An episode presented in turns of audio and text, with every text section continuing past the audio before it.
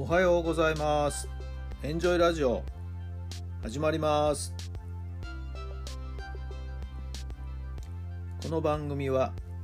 あなたの素敵な未来づくりのお手伝い、人と組織の診断や学びやエンジョイがお届けします。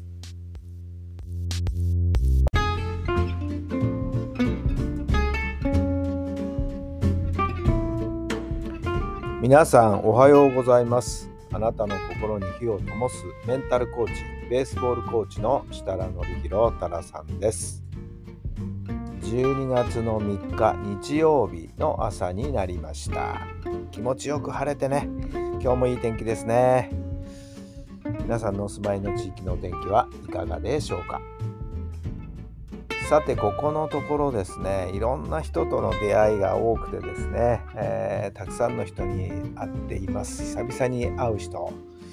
えー初めて会う人ね、えーいろんなこう出会いがありますけれども、昨日はね本当にあの一番嬉しかったのがあの5月に亡くなられたですね、え憲法の達人京都研修館の3代目の館長だった西村先生がお亡くなりになったんですけども当日その通夜告別式の当日はねもう台風でもう新幹線はストップもうどうにもこうにもならないという状況でした。はいえーでついぞ京都のですね、え京都行きは断念ということになりまして、えお香典がずっとですね 手元に残ったままになっていたんですけどもね、えいろんなタイミングで渡すこともできず郵送するわけにもいかずというようなことでね、えーどうしようかなということだったんですけれども昨日一番弟子の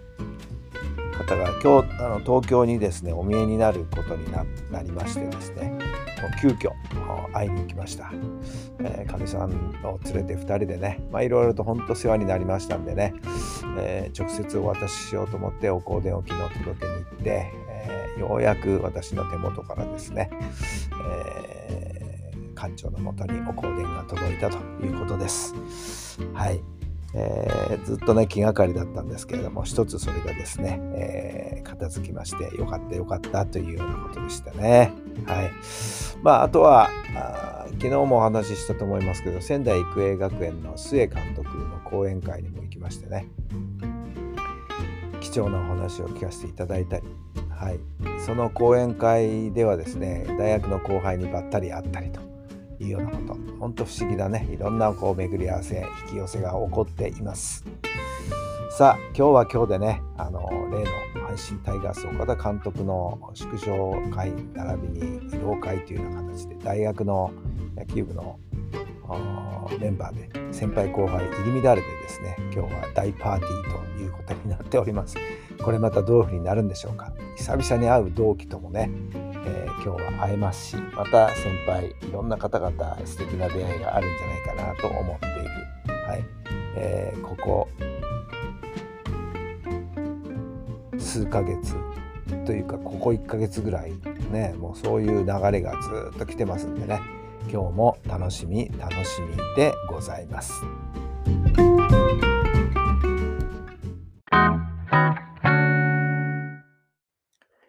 それでは今日の質問です。共感するために何をしますか？共感するために何をしますか？はい。どんなお答えが頭に浮かんだでしょうか？うん、何よりも、ね、よくは人の話を聞くということじゃないでしょうか。ね、あるいは書物なり何なりだったら、文章だったらしっかり読み込むということじゃないでしょうかね。えお相手の考えをしっかりと何が一番言いたいんだろうっていうそのポイントをしっかりつかむということですよね。はい。えーその上で自分のフィルターを通してみるということじゃないでしょうか。何においても目の前の人の話をしっかりと受け止める。それが大事かな。そんな風に思いました。さあ、皆さんはどのようにお考えになったでしょうか。さあ、素敵な週末、天気のいい週末ですからね、今日は皆さんどのようにお過ごしになるんでしょうか。何かどこかで共感するようなものを得るといいですよね。そんなあ何か不思議な出会いがあったりすると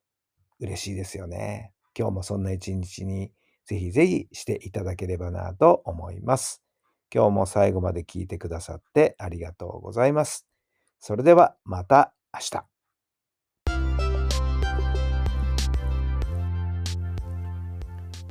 この番組は